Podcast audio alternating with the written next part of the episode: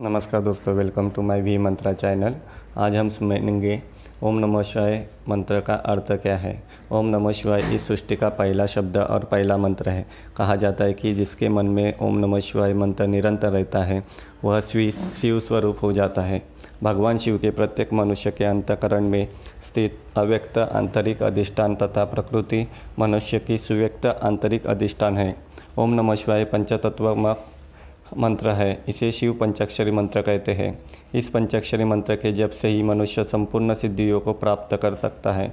इस मंत्र के आदि में ओम लगाकर ही सदा इसका जाप करना चाहिए। भगवान शिव का निरंतर चिंतन करते हुए इस मंत्र का जाप करें। सदा सब पर अनुग्रह करने वाले भगवान शिव का बारंबार स्मरण करते हुए पूर्वाभिमुख होकर पंचाक्षरी मंत्र का जाप करें। भगवान शिव अपने भक्त की पूजा से प्रसन्न होते हैं। शिव भक्त जितना भगवान शिव के पंचाक्षरी मंत्र का जप कर लेता है, उतना ही उसके अंतकरण की शुद्धि हो जाती है एवं वह अपने अंतकरण में स्थित अव्यक्त आंतरिक अधिष्ठान के रूप में विराजमान भगवान शिव के समीप हो जाता है।